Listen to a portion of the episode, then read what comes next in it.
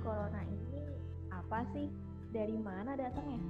Katanya bisa akibatin kematian ya? Berarti bahaya dong. Virus corona ini biasa dikenal dengan nama COVID-19 atau coronavirus disease 19. Dikasih angka 19 karena kasus pertama muncul di tahun 2019. Tepatnya di pasar hewan, Wuhan, China. Virus ini menyebar dan berdampak dengan cepat. Orang yang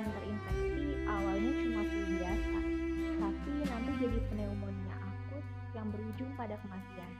Di Indonesia, kasus pertama ditemui di Depok.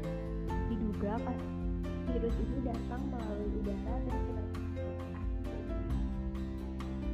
Peranan bioteknologi terkait virus ini diwujudkan melalui vaksin.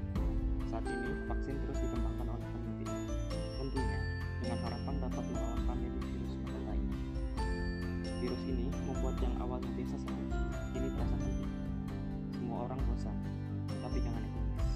Perjuangan itu bukan cuma tentang maju dan menyerah.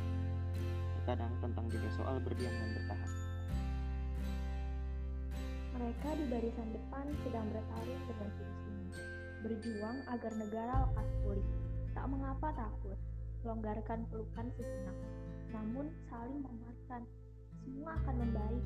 Belum jadi kepastian, setidaknya jadikan keyakinan.